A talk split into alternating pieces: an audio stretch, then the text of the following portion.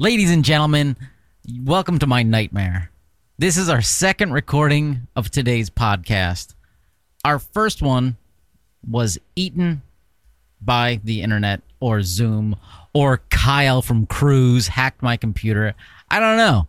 It's annoying, um, but you don't care about that. Instead, here's the intro. You're listening to There Auto Be a Law, the Center for Auto Safety podcast with Executive Director Michael Brooks, Chief Engineer Fred Perkins, and hosted by me, Anthony Cimino. For over 50 years, the Center for Auto Safety has worked to make cars safer. So, welcome, listeners. Good morning, good afternoon, guten Tagen. Right now, as we record this on July 26th at noon, there's this fascinating hearing happening in the U.S. House of Representatives about autonomous vehicles. And the nonsense being spouted by people is amazing. The number one thing that I've heard from pretty much everybody is China, China, China, China, China is going to take over. There was one commentator who said it would be awful if China won this and it would change how our school children are taught they would have to go through the Chinese socialist systems. Well, uh, it's just.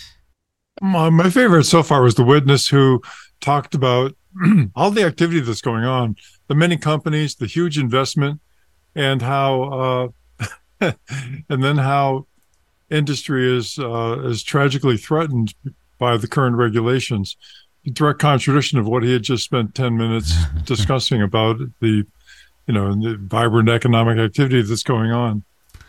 Yeah, I always it's I always feel bad for those poor giant corporations um, that need more help because corporations such as Apple, which is worth what three trillion dollars, who are in the autonomous vehicle space, they need help. General Motors, they need help. They're, I mean, they're not in the trillions. I mean, so I guess they kind of do need help. Um, but uh, these are the largest corporations on the planet. Like they I mean Apple has a greater GDP than China. I just made that stat up. I don't know. Maybe no, no, they're not quite there, but they're yeah. actually close. It's definitely close when you add Waymo, uh, uh, Google, and yeah. Amazon, Zoox, uh, and GM, and other manufacturers onto the pile. I think you're certainly at or higher than China's GDP.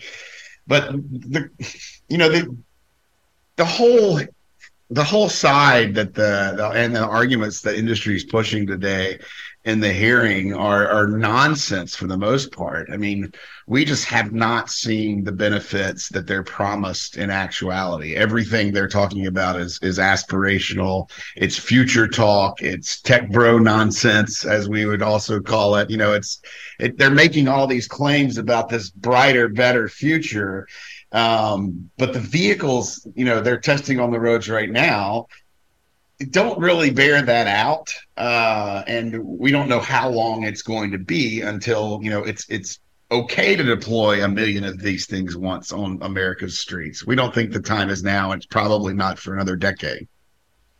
Right. The uh, representative from the National Federation for the Blind, Mark Riccobono, in his comments, he talked about being in, he's ridden in autonomous vehicles a number of times, and he was even in a situation where it took him to the wrong location. But he said, the helper people were so great in terms of solving this issue for me. Okay. Now they want to scale this up to a large amount. So right now he's one of, I don't know, at any given time, what, six other people in these cars? in San Francisco, they don't have a ton of people, so I'd hope their customer service was responding fast and critically. The concern we have for people with any sort of disabilities or people who don't have disabilities is when these cars do not drop you off at your location or in the middle of the street and you're not aware of it. Um, so it's all everything will be better in the future, but for right now, it's garbage. So let's uh you know, I, I, hopefully I'm not tiring out uh, my two co-hosts here, but uh, since we've already done this this morning and I really enjoyed it, let's play autonomous vehicle testimony, fact or fiction. Pretend like you haven't heard this before. All right. So, uh, from the Alliance for Automotive Informa- Innovation, which is sounds like such a great name, uh, there is Bozzella. and his testimony, he says the whole motivating premise in developing the autonomous vehicle was one of safety. Was one of safety. True or false? Uh, false. Correct. It was not. It's all about them monies. We should not be satisfied with more than 40,000 people dying on our roads every year. Agree. Well, that's true. Yeah. Michael? That's absolutely true. It's just that the the way to save all those lives right now is not AVs. It is a lot of other technology that the auto industry is actively resisting putting into cars. AV technologies are no longer a concept, some utopian ideal not based in reality. The technology is here and ready to scale. True or false? Absolutely false. I mean, it's not ready to scale at all. I mean, if maybe if you scale it down to the Matchbox car size, and that's what they're talking about, sure, it's ready. But if you're scaling it out in terms of more cities, more vehicles causing havoc on streets across America? No, it's clearly not ready to any, you know, rational or objective observer who's watching what's going on in San Francisco and who's listened to what the fire department, the police department, and the other people who are actually on the ground dealing with these problems every day are saying um, they're being swept aside in this push to beat a fake China competitive threat and this, you know, this very, very wishful and aspirational thinking by disabilities groups who may see a benefit in the same number of decades that the rest of us will. Um, and in the meantime, we don't think that you know people should be put at risk on the roads by you know the legislation that's being proposed is essentially corporate welfare for industry giants who don't need it, and what they're really seeking are you know reductions in consumer protections and they're looking to eliminate state laws or local laws that would get in the way that would also be important to protect consumers. So what they're looking for is a flat playing field. Um, NHTSA and the federal government are going to take a decade or more to get rules out, as they've proven over the past 10 years or so. The rulemaking is so slow there that on autonomous vehicles and complex issues, I, I don't see it getting much better. So the auto industry is virtually guaranteed a lawless regulatory environment, a regulatory vacuum, uh, while they're deploying these unproven vehicles. So that's what some of this legislation does. It, it's not good for consumers, and, and, you know neither version of this legislation. One of them is particularly bad and turns NHTSA into a trade regulator um, and tries to make NHTSA the one deciding what vehicles can come from what countries in the United States, which is certainly not something they need to be doing. Their budget's small enough already. So essentially what we're seeing today is a big push for corporate welfare for companies that don't need it who are ultimately going to end up, if this passes, either form of legislation passes, are going to end up putting more of these vehicles on the road, causing problems across America, and using the rest of us as test subjects while they continue to tinker and get to a place where these vehicles are actually safe and actually benefiting all of us. So that your and if you look false? at the other, if you look at the other uh, meaning of scale, which is to remove the skin, and you peel back the skin of the AVs, and what you find is a computer at the heart of it, which um, is is interesting because as we demonstrated so vividly this morning, computers having to deal with the analog real world often make mistakes, often create errors in the in uh, the desired output, and uh, which is why we're re-recording this this podcast, if I remember right. But when people make the claim that the AVs are computers, therefore they don't make mistakes, I don't think that's representative of any computer that I've ever worked with, or certainly any computer that deals with the analog world and has to translate that into computerese and make uh, life and death decisions based upon that interpretation of the real world. Okay. So, uh, yeah. So, gentlemen. So, so I disagree with that. Okay, so again, gentlemen, the rules are this is autonomous vehicle testimony, fact or fiction. Uh, you're both deducted one point for rambling. Uh, from the National oh, come Federation. Come on, wait a minute, wait a minute. hey, look, how I'll, many I'll points? How many points do you deduct for having to do this over? Come on. It, oh, hey, look, I blame Zoom software made by humans. Uh, the National Federation for the Blind, they're arguing for um, an exemption class for manufacturers. Uh, basically, the exemption being, hey, we don't have to follow federal motor vehicle safety guidelines. I think I got that right. Was that right? Huh? Did I get a point? No one's responding. Motor vehicle safety standards. That's safety standards, always. Yeah, close. guidelines are not good. Guidelines mean anyone does anything they want. Screw well, the guidelines. That's what they're going for. So, uh, so exempt from safety standards, and they because they believe this exemption will create an expanded opportunity for testing that will provide manufacturers the ability to innovate, make bold choices, think hot pink cars, and think outside of the box of current vehicle designs. Think Zoox onto what an ideal vehicle could be for somebody with disabilities. Um, do manufacturers need to be exempted from federal motor vehicle safety standards in order to make a better product? Uh, no. okay. No, and and not particularly. You know, you, you can't.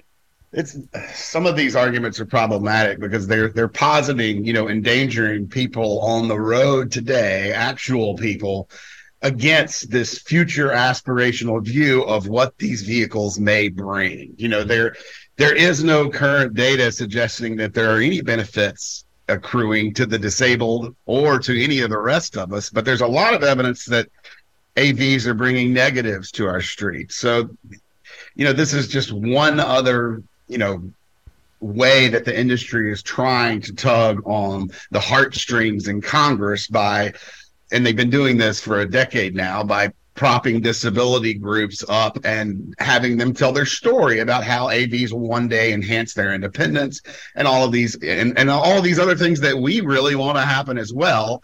Um, we just don't see it anytime soon, and we we're we're not willing to endanger the lives and the people on the roads now to reach this fantasy uh, that may never actually occur weren't those same arguments i'm sorry weren't those same arguments used to justify ride sharing in uh in cities yeah, well, and and to How me, ride sharing offers a lot of the advantages that that many of the the disability advocates cite. You know, I, I one that it doesn't offer is complete independence from relying on another human, which is you know something that is very important and you know something that I certainly enjoy having, and and you know I I, I in no way you know hold the disability community and or try to hold them in a negative light because of that view. But the fact is, we're not there yet. I mean, I think that's important to emphasize again and again and again.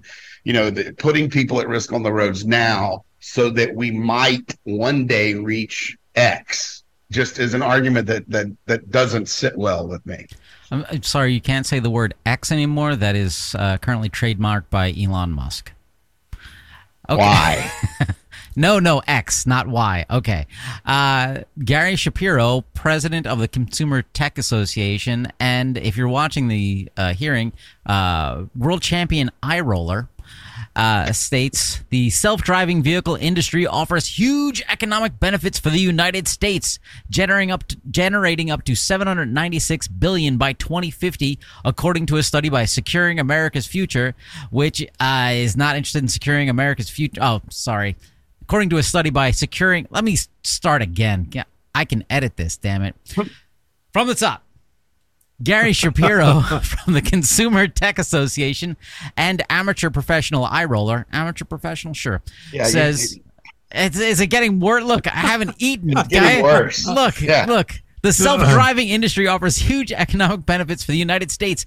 How much coffee have you had Ah, generating up to 796 billion by 2050 according to a study by securing america's energy future energy which is just a lobbying group and they're making numbers up. This is nonsense. That's like when i tell my son for every time he goes into the refrigerator he's just costing me money okay? For everything he does just reach into my pocket. This this 796 billion dollars is everything will be better in the future he continues, in the next 12 years alone, this market could create 300 to 400 billion in revenues globally. And it could also give everyone a unicorn and everyone will have flying cars and it could it could make Elon Musk go around and hug everybody on, on planet Earth. Could, Is this a yes would, or no question, Anthony? I don't remember anymore. The answer is bullshit. Well, yeah, but what he's saying is that if if this vision of the future with all of this great stuff happening works out, they'll create business that's essentially one quarter the value of Apple today. uh, why is this exciting? Fascinating take, Michael. Yeah, I mean the, the numbers are all somewhat pulled out of thin air. I mean, obviously, if look, if the perfect or not even the perfect AV, but a very good AV comes along that's driving as well as say a professional human safety driver. And it's, you know, saving lives and doing all these things, then yes, it needs to be out there. And I think, you know, those economic predictions are actually pretty low for something that that really works. But the problem is, again, we're nowhere close to that. And you know, passing a massive corporate welfare bill that enables the industry to do whatever it wants is not a good idea here. And if you have any doubts about that, you know, feel free to look at our website and review the last 50 years of the auto industry and how they work under regulation and how much they really value safety. Um, they talk about it a lot and you hear about it a lot at this hearing, but their version of safety is also a world where they're still making, you know, obscene profits in some cases and are advertising things to the, those of us who are buying cars that aren't quite there yet. Some of the creature features and the comfort features that are going into cars now are and the infotainment systems just are not quite there yet. Humans are still having a lot of problems just with that technology. And we still don't have, you know, really good AEB, emergency braking. That's coming down the road in five or six years. And even then, it's not quite good enough. That's a technology that needs to be con- continued to be developed and can play a role in saving lives and doing a lot of things that would make those figures make sense someday. But the time is not now. And there's really no justification to allow you know every manufacturer to put 100,000 AVs on the road tomorrow to make sure that happens. You know, what they need to do first is make sure that the vehicles are safe. And once that's done, then, you know, the sky's the limit. Well, the sky's the limit, but there's a limited budget for how much people are willing to pay for transportation. And the money that's going into consumers purchasing the self driving vehicles is coming out of the market for uh, people buying conventional vehicles. So uh, it's much more likely to be a, a, net zero gain as far as the consumers are concerned, because you know prices got little to do with cost. Price is what you're willing to spend, and cost is what it takes to to make something. But besides the fact that, as mentioned earlier, it's a relatively small contribution to industry overall.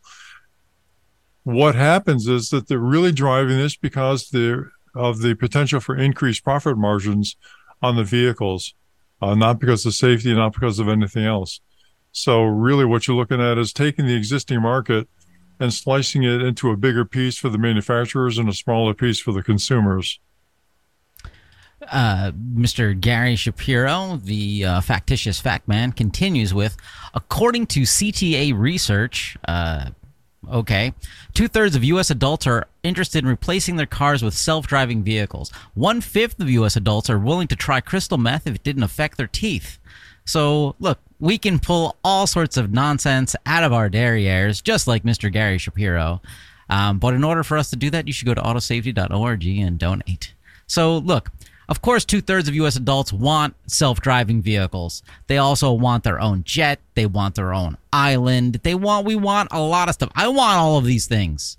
I mean, literally, I was having a conversation with my wife a week ago, and I was I was telling about how like the uh, the the the uh, computers are terrible drivers. A little ad thing we put together, and my wife looked at me and goes, that's so funny because before you started talking to these two knuckleheads, no, I'm not. You're not knuckleheads. Um, I was all for self-driving vehicles. I thought it was real. I thought it was a thing that we it worked because you know some guy named Elon was saying you can get auto dr- pilot and full self-driving and candy. It was the candy that convinced me that the cars would drive themselves. Does he offer candy? I just made that up, didn't I? God, I should eat something. You did. All right. So, so in in March, you know, uh, advocates for Highway and Auto Safety Commission poll that suggested, you know, more than eighty percent of Americans, and and even higher than that in some cases, were are concerned about sharing the road with autonomous vehicles. And, you know, it's pretty obvious that the two studies do not jive. And I, am going to trust, you know, the advocates poll mainly because it's supported by a number of other polls from AAA and, and other groups in the past that have suggested that Americans truly are hesitant to trust these vehicles until there's some type of showing or proof of safety. And so far, we simply haven't gotten that proof. It, it, it's something that we pointed out um, in a spoof ad we did last week. It's something that we're going to continue to point out because the AV industry continues to spout nonsense about human drivers and other data that could be interpreted in a lot of different ways. But the one thing they have not done is show us, you know, that they can meet what is even the standard of the worst human driver, which is, you know, 1.34 deaths per 100 million vehicle miles traveled. that, that sounds very practiced. Have you said that stat before? I have to think really hard when I stitch those long phrases together. okay. It's almost like we rehearsed this. It's amazing. look, so I'm going to switch things up. The last person, our favorite person testifying today is Philip Koopman, fan of the show, friend of the show, performer on the show. Um, in his testimony, he puts forward it is important to remember that there is tremendous financial and competitive pressure to deploy the technology, self driving, as fast as possible. Given a near vacuum of regulatory requirements on the safety of the computer driver itself, uh, companies have a huge incentive to cut corners on safety and bet on getting lucky to meet their milestones for that next round of funding. He sounds so cynical. Well, he's he's already seen that happen with Tesla. Really, I mean, they're they're out there. You know, we know they've killed at least a couple of dozen people when when when when driving on autopilot or full self driving. We're not sure of the real numbers. NHTSA is investigating about forty of those crashes, um, and you know that's a great example of a company that's willing to take risks and with American safety to please its investors and to pretend that their vehicles are going to be robo taxis, which is the decade old promise from Elon Musk that's never going to come true because the vehicles they put out simply don't have the hardware and software that's going to be necessary to perform, you know, level four plus type driving. They are going to cancel your Twitter account, your X account, whatever it's called, as soon as this airs. It's going to. Michael looks very upset over that. uh, all right. So we have a, a new section on our site called Self Driving Car Fan Fiction. Why did I call it that instead of autonomous? Because of search engine optimization. Okay, that's it. Autonomous vehicles would be the more correct, but most people outside of the listeners of this show wouldn't know that. And we want more people to understand this stuff. Right. There's so, a lot of words for it. Automated vehicle is another one that I like. And you'll also hear a variation of that where people talk about automated vehicles and um, what is it, Fred? Autonomous driving systems, which would be the software that does the work without the uh, vehicle involved. Oh, automatic driving systems, uh, assisted. There's uh, a lot of work. There's, there's no. Uh, well, that's an interesting point, actually. You're fading too. There are so many there are so many different words that there is actually ongoing work to develop a um, a vocabulary to discuss self-driving vehicles or autonomous vehicles or again whatever you want to call them. And it's not standard yet. So we didn't even have a way to talk about safety much less a standard to implement safety hey look the tech bros tell me we don't need safety it already works Tech Bros. So it worked well on the road before we know what to call it. In other words. Well, it worked well for the Titanic submarine, didn't it? oh. Okay, so this site, uh, this page on our site, self driving car fan fiction, tell all of your friends. Um, we've listed out a number of fictions, and the top one we list out is China is going to beat the U.S. And through today's hearing, you hear it's it is straight up racism. It is straight up red scare. It is ah, then China's gonna take it. Oh, they're gonna make they're gonna put fluoride in the water. Oh, they're gonna make everybody eat noodles. Like it is like the most absurd, over the top uh, rhetoric possible. China, China, China. Like it's it's bizarre, gentlemen. Is China going to beat the U.S. and will it be in rugby?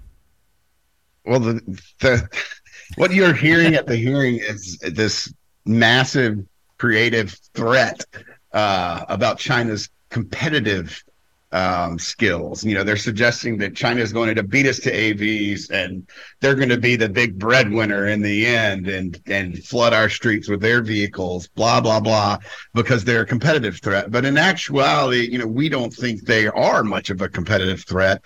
Um, to the industry that's established in the United States between General Motors and some of the traditional manufacturers, you know, the three of the largest software companies on earth, Google, Apple, and Amazon, have their fingers in the door here. And, you know, there's a number of other groups, you know, including Aurora that are involved in the trucking. And we just, there's no comparable group of corporations in China working on it. We know that there are states that, that the country may be involved as well in that process. But the real threat from China is in no way competitive. It is a security threat. And right now, we're not protected from it either in the future AVs we might see on the roads or in the cars that are coming off the line in Detroit. There's simply not enough, not proper cybersecurity built into these vehicles to ensure that they aren't taken over by a rogue state or to ensure that, you know, your privacy isn't threatened by the data you're feeding into your car. So that's where our real concern should be. And we're in that pickle because the auto industry has been resisting cybersecurity regulations and resisting any type of meaningful vehicle security, vehicle theft regulations for decades now. They don't want uh, to be told what to do. They want to, you know, build their own security in their own silo and monetize it that way. What it really means is they're not building enough security into vehicles, and none of that is being vetted and tested independently before these vehicles are produced. We've talked many times on the show about the CAN bus and its and, and, and its inherent hackability and all of the other systems and computers that are put on cars now. It's just an area where there hasn't been uh, enough done to ensure security. So cybersecurity regulations need to be at the top of the list. And in one of the texts that's being proposed today, there it doesn't even make it really. Every manufacturer is required to have a cybersecurity plan, which is meaningless. Um, we have to have strong regulations that are created to make sure that manufacturers are meeting a certain standard. Just writing a plan and putting it in a file cabinet in Detroit is not good enough. Yeah, because who wants to go to Detroit? So, is the argument that we can't let the Chinese win because they are communist and if they win, we become communists like them. Therefore, we have to remove all regulations like the Chinese communists. My wife's well, my wife's favorite Christmas movie is Is it Die Hard? is Die Hard. How did you guess that? Anyway, uh, Die Hard was was made during the height of the scare that Japan was going to be taking over the world and it's so interesting to to look at that and you know to to in that context and apparently Japan did not take over the world. Ever since then, they've been in a uh, actually in a, a, state of deflation. So it's uh, it, it's interesting interesting to try to project the future from current circumstances, but like I I may have mentioned earlier that India is actually very aggressive in the automotive industry. They bought a a company named Tata, which is an Indian company, bought a company named Volvo, which is a Swedish company. And uh, they are developing additional technology, additional electric battery technology and self-driving technology, which is putting it to their Polestar offering. So, uh, if I had to guess, I I think that a competitive threat would be coming from India far earlier than it would be coming from China. I also read a story today that Tesla is outselling the Chinese electric vehicles, even though it costs three times as much as the competing Chinese cars.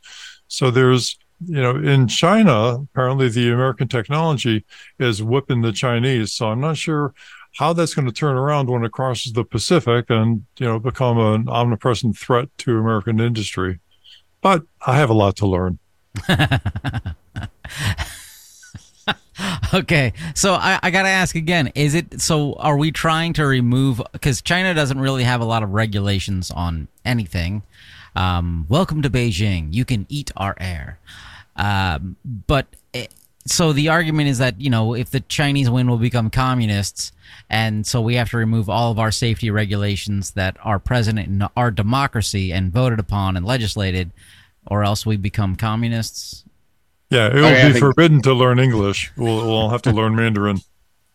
Yeah, I mean um, that whole argument is just absurd. So it's, it's hardly even worth addressing. It's so you know just patently absurd that that's something we should do in America. I mean, it was suggested actually um, by the Cruise CEO a number of weeks ago on an interview he did, where he was basically saying, you know, we look at China, they're loosening regulation on the industry and they're going to beat us. Well, that's not how we do it in America. Um, we actually try to protect consumers. You know, places like the Center for Auto Safety don't even exist in China because I would be I would be disappeared to a cell somewhere and never heard from again. Um, it's not a positive to mimic a country with a history of human rights violations like that, even though obviously we have our own problems here in America. Hey, we um, do not. We're perfect what the auto industry wants is a system like China, except they want to be in charge. They want to be the state. They don't want anybody telling them what to do, and they don't want any rules or regulations dictating when they can sell anything to anyone. Um, and at the same time, they also, if one of their vehicles runs you over, they want to usher you off to a private kangaroo court where you'll never get justice. Um, that's also in consideration in this process. So you know, I would say, no, let's not be like China. Let's make you prove that your cars are safe before you start taking risks with American safety. Tech Bro so was this a no. yes or no? Was this a yes or no question? Because I'm going to go with no if if because Michael just said that. Okay, seven points for Fred. Okay, the next fiction within speaking of tech bros and and our friend of the show, Kyle. Within 10 years, driving will be a hobby like riding horses is today. I have to point out, I have never ridden a horse. Okay. I don't have that kind of hobby money. so I, have ridden a few horses. Um, back before back before I felt like I was burdening the horse by getting on them anymore.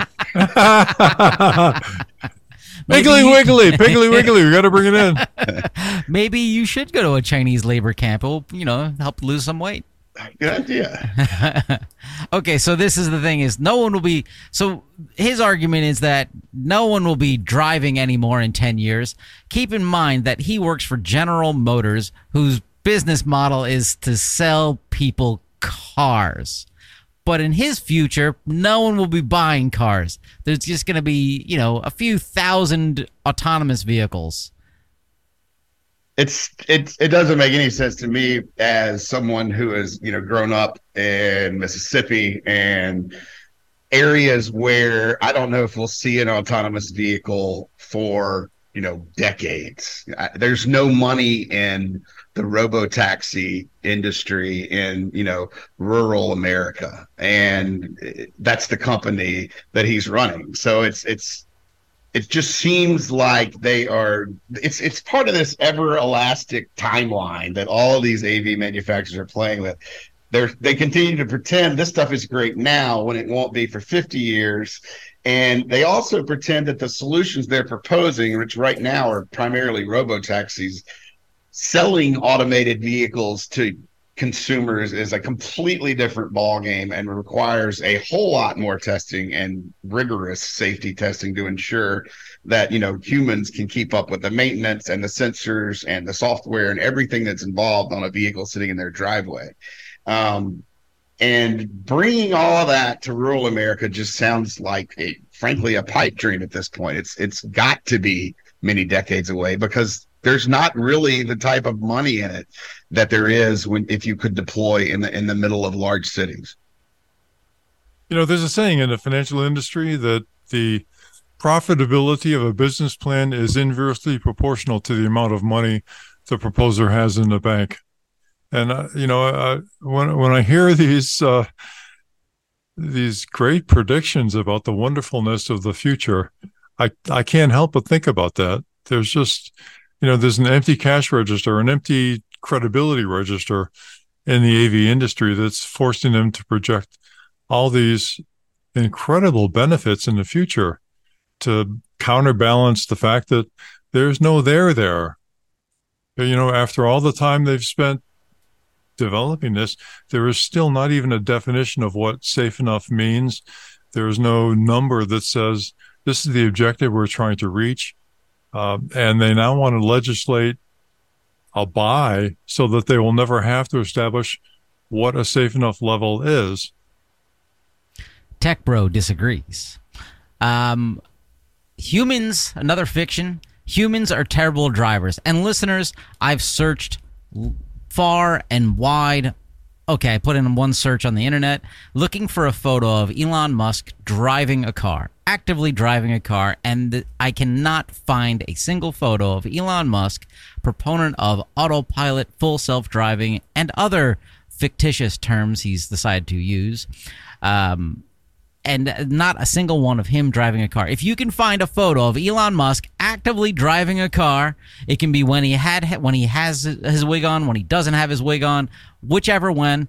Um, please send it in, and you will be presented with a full self tour of the nearest Piggly Wiggly with Michael Brooks as your guide. That's right. If you act now, Michael Brooks will gladly visit you at your local Piggly Wiggly and shop with you. He's not going to pay for any of these things, but he will shop for you. And, you know, if you can, if you could buy him a sandwich, that would be great. So, are humans a terrible driver, or is this just what Elon Musk's mother said to him? Said that he was a terrible driver.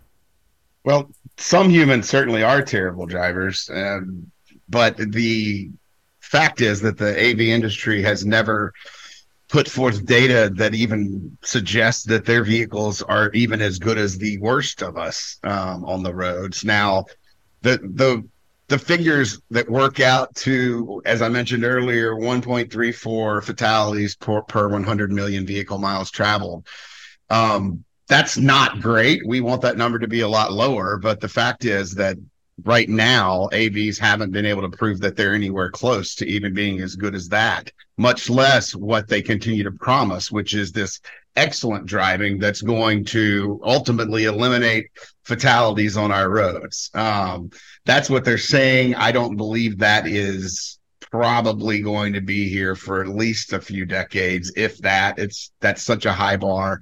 Um, but that's what they're promising today to try to make sure that they don't have any regulations that they consider burdensome and that kill their innovation is what you'll hear. When in fact the innovation part comes in, with autonomous vehicles and you know innovating the safety features of these vehicles and making sure that these vehicles can act appropriately on the streets and can behave in ways that aren't causing problems like they are in you know San Francisco and in other areas where they're deployed right now. So there's the the bottom line is that you know they haven't shown or made any type of demonstration that any one of these models they're deploying in America is as safe as even even you know human drivers are right now, much less what we would like to see in the future.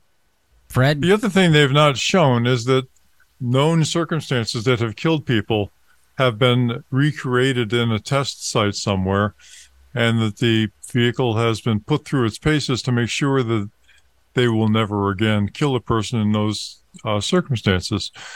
We know what some of those are. They've been documented. Uh, trailer trucks crossing a roadway, uh, people who are or vehicles that have not been able to navigate an exit ramp on a highway. Uh, it's easy to set these up on a test track somewhere. Test tracks exist.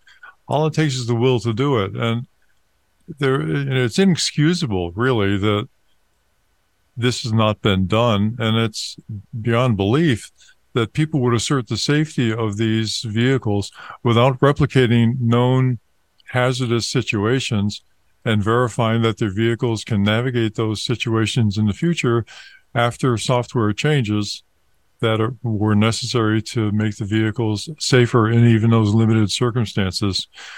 That's not to say that they're safe enough overall, but you know, where you know they're not going to be safe, you really need to be responsible developers and take this information, put it in a test track in a controlled environment, and fix the damn thing so you don't kill any more people. You know how to do this.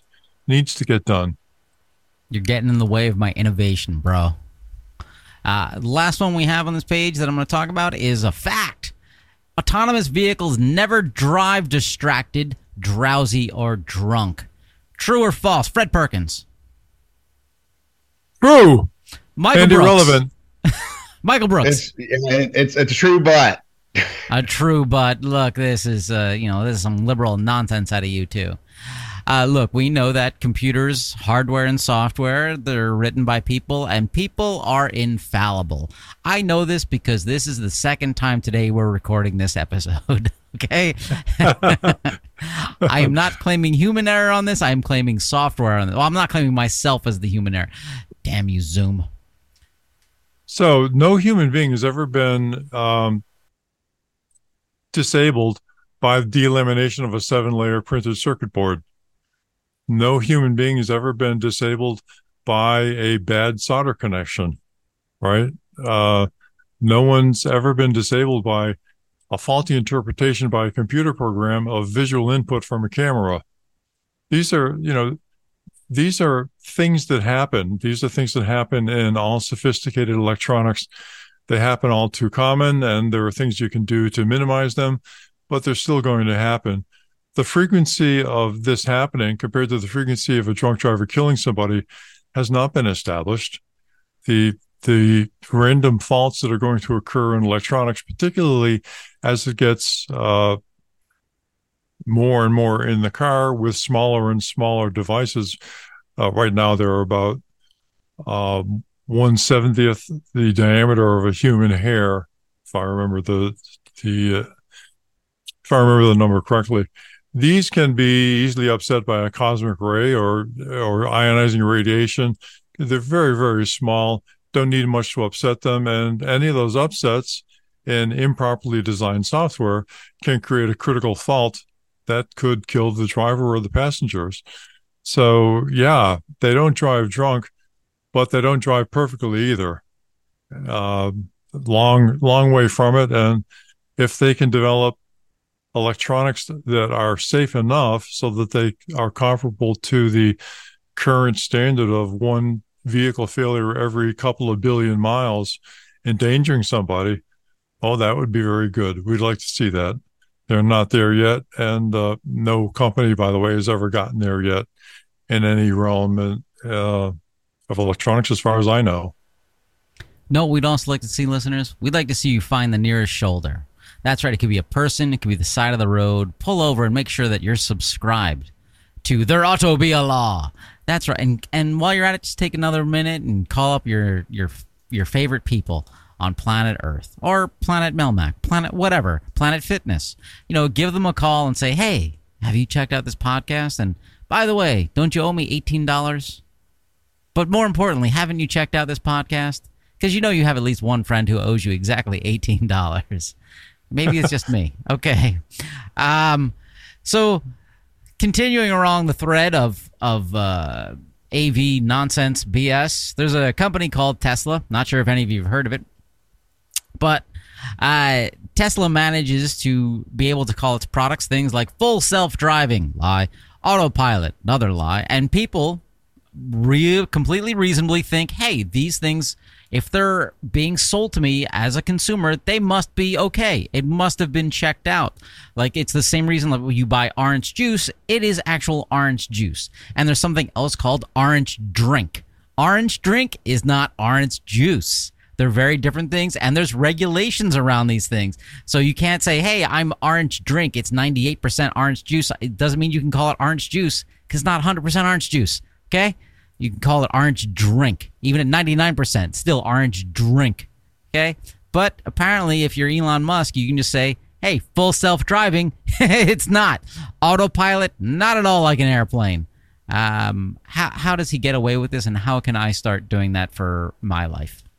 Well, he gets away with it ultimately because the Federal Trade Commission hasn't been willing to step in and tell him he can't use those words to describe a, the system, and it's inherently misleading describing the what what is a you know a conditionally automated vehicle. It's basically advanced steering in many ways is all autopilot and full self-driving are advanced steering and braking they, the systems involved in teslas don't even begin to approach you know some of the vehicles that we see Waymo and Cruise putting on the roads as actual autonomous vehicles. Tesla is not nearly that far. You know, they've relied on cameras and for a lot of their um, self-driving in quotes uh, operations and we, we think that that's just not sufficient you know they need more sensors they need they certainly need to do a better job validating their software and frankly you know tesla's shouldn't be considered an autonomous vehicle in the way that some of the other vehicles that are out there are.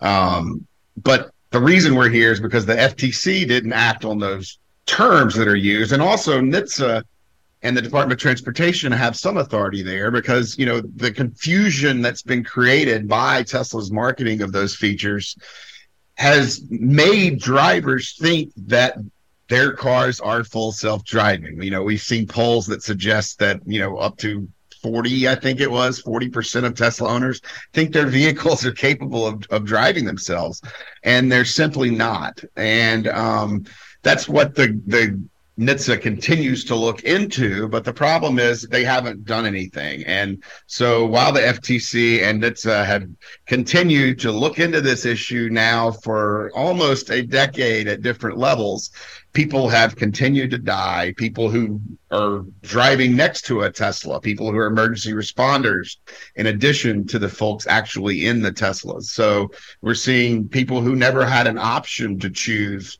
uh, whether or not they hit that full self driving button die and crashes caused by that system. So it's time and it's way past time, frankly, for NHTSA, at DOT, and even Congress. You know, they're pushing AV legislation now. Well, part of that legislation needs to be a restriction on what v on, on what auto companies can call systems and features in their vehicles.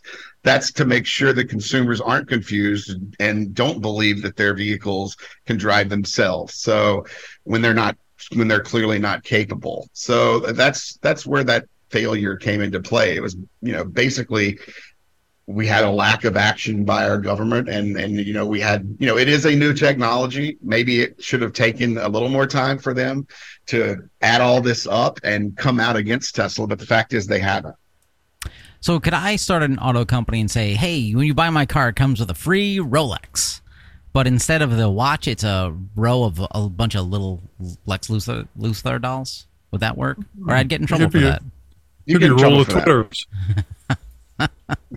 or could I be like, hey, my car comes with free with uh unlimited supply of chocolate chip cookies. Must supply your own chocolate chip cookies. Like that's kind of what he's doing, but worse because people are dying, and people generally don't die from eating chocolate chip cookies.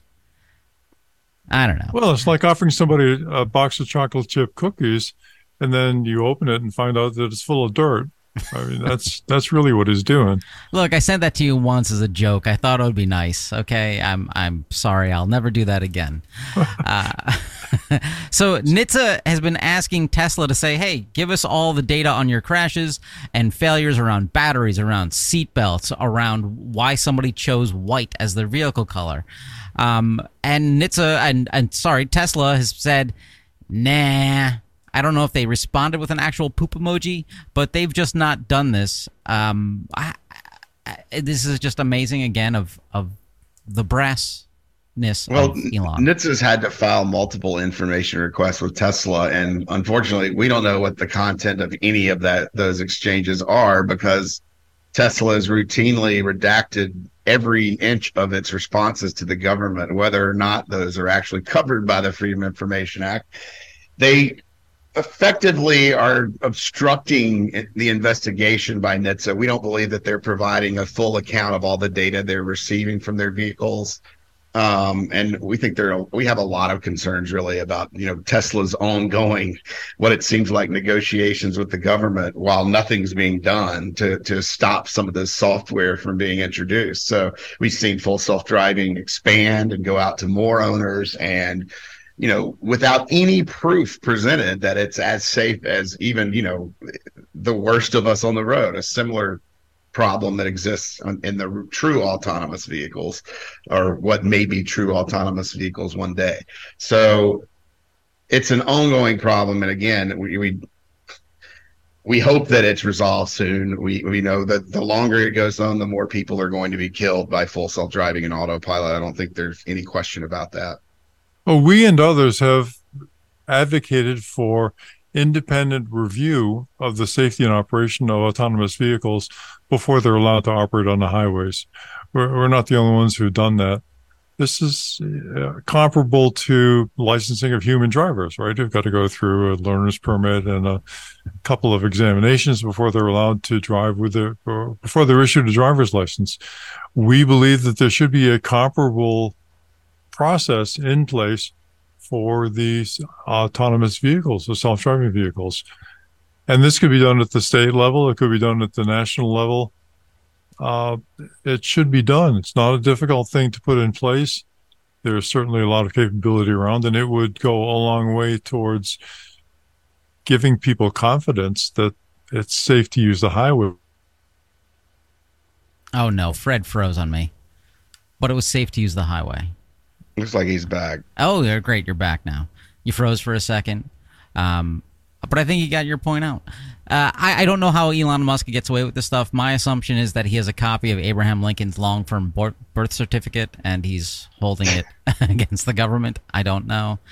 Um, but Fred, you've done it once today. Are you ready to do it for the second time? Are you ready for the Tao of Fred? Because I heard oh, a rumor we'll that you that you took your notes and you ripped them up after our previous recording of this. You pulled out your in, inner Donald Trump, ripped them up, and ate them. You can't be too careful. You've now entered the Tao. okay, today we're talking about tires. Tires. So, uh, what does a tire do for your car? Makes it look cool, man. Does you like those sidewalls, huh? Those white sidewalls. Oh, can you still get white sidewalls? I don't know. I haven't seen him in a while. Michael, you got white sidewalls on your? Uh, no, your but I I, I, I do Chevy? like that. I do like that look on the on the antique vehicle. You know, the white sidewalls can really can really be sharp. well, uh, they keep the car on the road. Say again. They keep the car on the road. They do keep the car. Well, All on right. a good day, they do. Yeah, they they make it possible to keep the car on the road.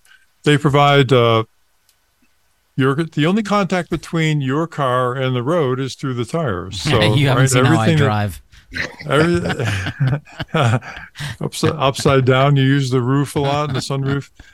So the tires provide propulsive force, they provide braking force, they provide lateral force, so you can go left and right. And uh, the way they do this is, of course, to capture air inside and have rubber outside that contacts the road. Uh, there's a lot of complexity to the tires and the way they're designed. They've got a steel bead that fits around the rim and holds them in place.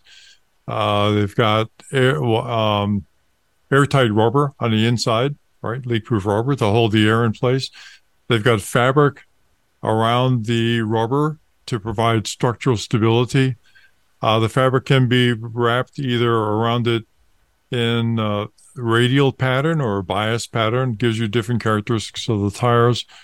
And then, of course, there's rubber on the outside that grips the road, provides traction in uh, dry pavement, on wet pavement, and if you have a snow tire and, and snow tires, uh, or in the snow, I should say. So there's a, there's a lot to this actually. But fundamental to safety of the tires is keeping them properly inflated. And uh, Anthony, you passed this earlier. Where do you find the numbers for the desired pressure on the tires? I asked the guy down at the tire shop, and he tells me. Works. Anthony, uh, Michael, Michael, your answer? That's on the inside of your uh, driver's side door. No, come on, look, ladies and gentlemen. Earlier, I said that one correctly. Fred had a number of questions. I got most of them wrong and Michael's just copying off my answers at this point. Uh, you're collecting points, Anthony. You're collecting points. So, why is it important to keep your car t- tires inflated properly? Uh, f- fuel economy. Look at this. You didn't even say that one last time around. Fuel economy, stability, lateral movement, um, eh, the, the wear and tear, uh, uh, braking, acceleration, gripping. uh, yeah. So aren't all of those things basically a function of applying the appropriate amount of friction to the road? Yep. Oh, look at you! Oh, uh, yeah. Uh huh. both right, and your command of buzzwords is admirable. So, what happens if you have too much air in the tires? Well, what happens is it gets over round, and so it reduces the amount of tire that's actually in contact with the road. So that reduces the friction, which in turn reduces the amount of control that you're able to exercise through your tires. So I should be able to go faster. You should be able to. Well, you can always go faster for a while.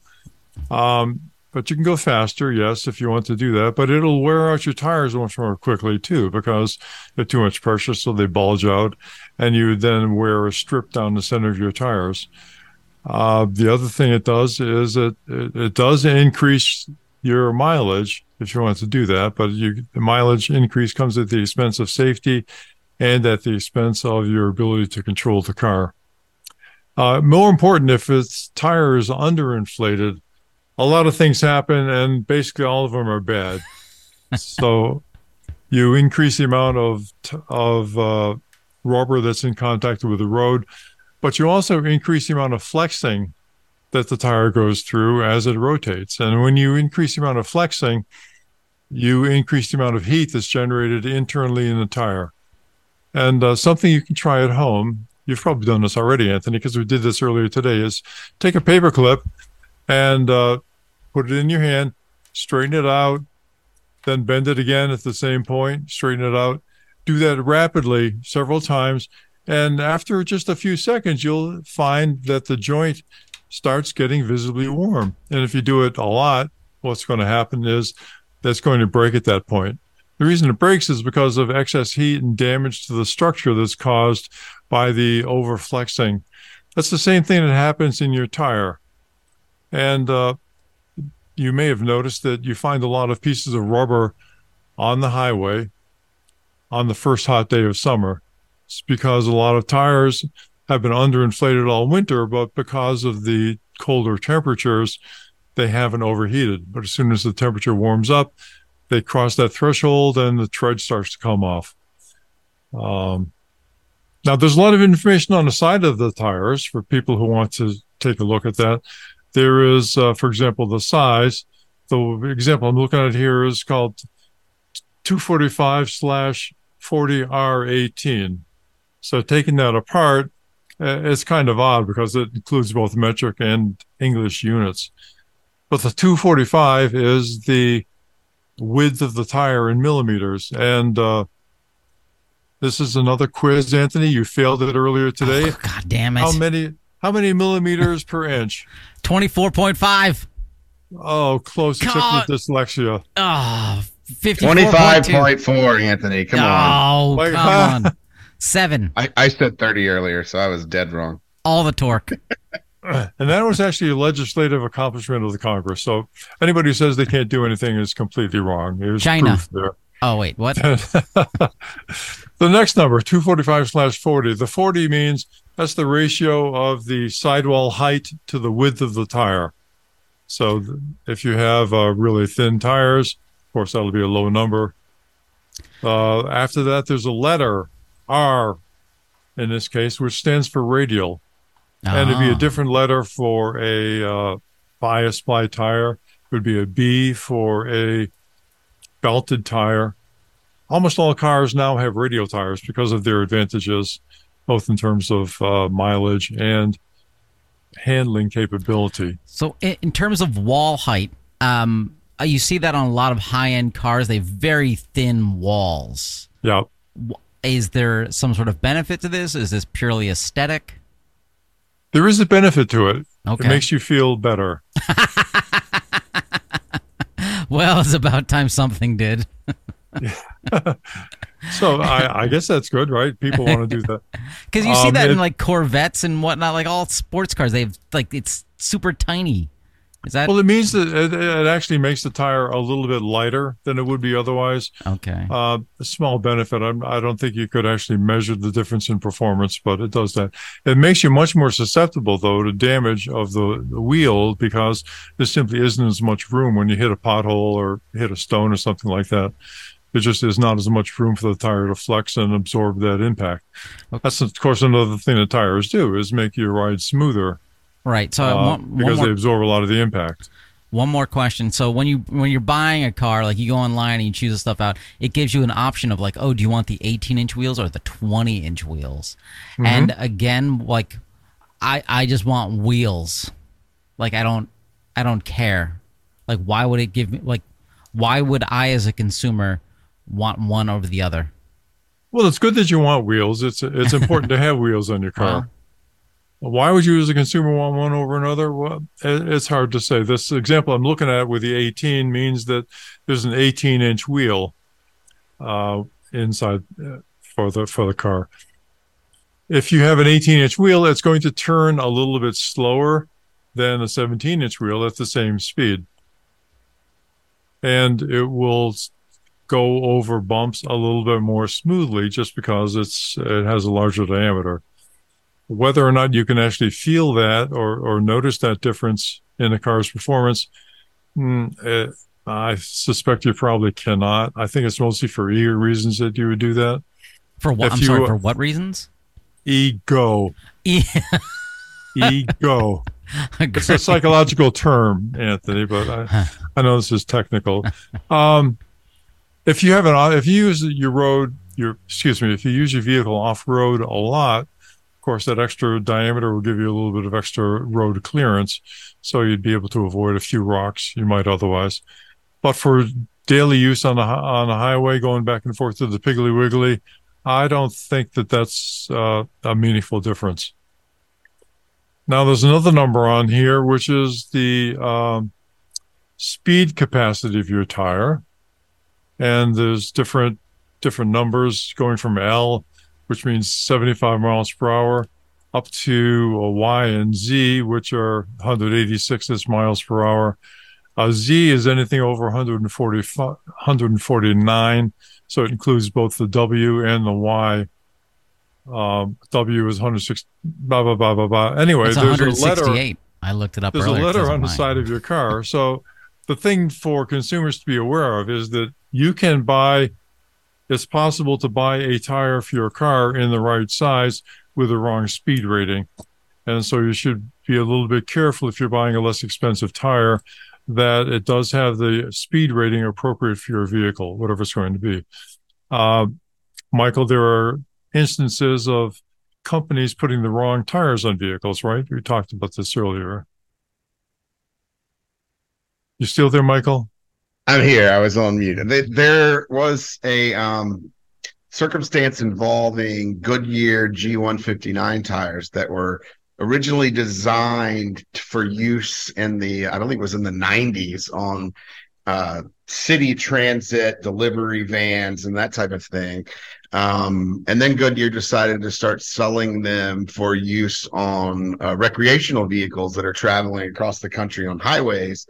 And the the fundamental problem was that they did not test them properly to ensure that at highway speeds for long times that the heats would remain low enough for the tire not to delaminate and cause crashes. And so what we saw was a rash of crashes um, with a number of deaths and injuries involving those tires. And in fact the rate of of death and injury i believe was was far exceeded the recall of Ford and Firestone tires that was going on at the same time, but this one went unnoticed for another 15 years or more but before recently NHTSA uh, finally told Goodyear they needed to conduct a recall, by which point, you know, I'm not even sure. I haven't looked at the completion reports yet, but the last we looked, there were just out of the 40,000 or so tires that were sold, I think they replaced under 20 because that's all that are left on the roads now. So that was a sad story in in in the um, history of tire safety.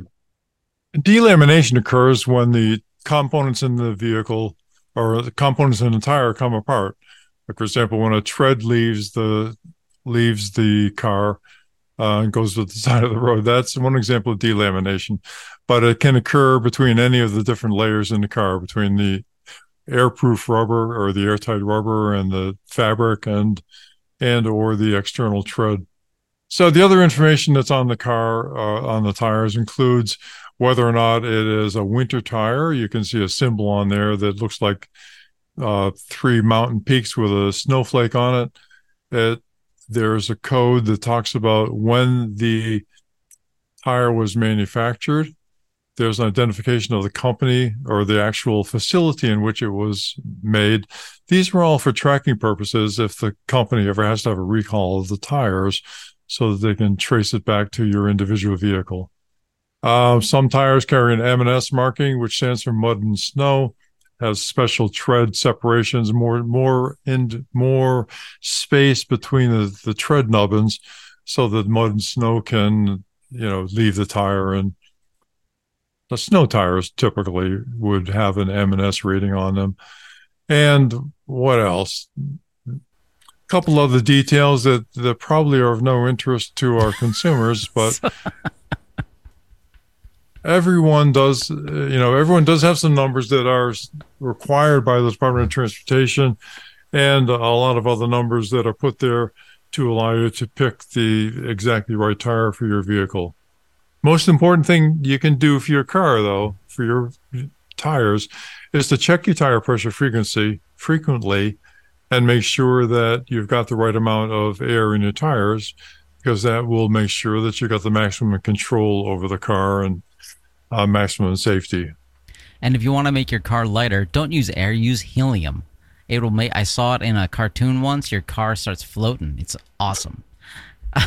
So okay, tire and AVs. I'm combining them as one. Ready? So my I'm in my autonomous vehicle here. There's no driver. There's no steering wheel. There's no pedals. There's nothing.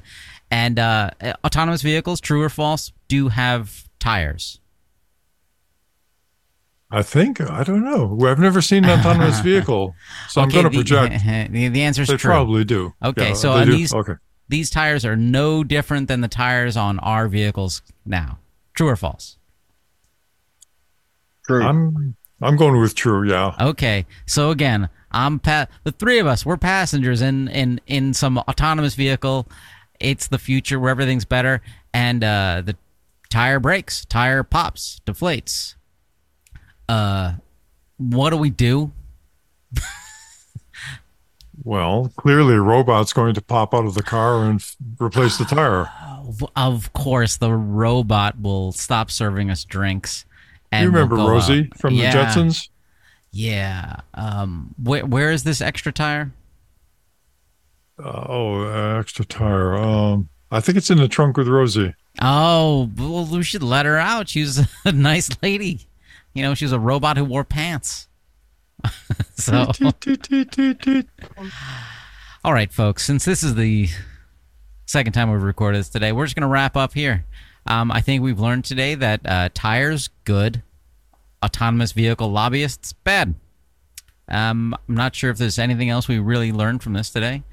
Um, I we appreciate you subscribing. If you haven't subscribed, you're to subscribe. If you haven't donated, you're to donate. You're to tell your friends to donate. You're to get that $18 back from Todd. Um, things will be good, and you'll realize that hey, Tesla, uh, what they selling, you shouldn't be buying. Um, well, I think we've I think we've learned that we should try to do this on the first take. it seemed to go a lot better. What do you think, Michael? Well, I uh, I had mixed mixed feelings about the process. I mean, I think it's hard to make an identical podcast twice in a row. It's it's a lot of a lot of things going on and some ad lib and other things. I mean, unless you nail it down from the start. So we, we produced a different product. I don't know if it's necessarily worse or better. Um, but either way, it's safer than any AV on the road. Great segue. I love that. All right. Thanks, listeners. Goodbye. Thank you. Bye bye. Now, Michael, you say goodbye too. Goodbye, everyone. All right. For more information, visit www.autosafety.org.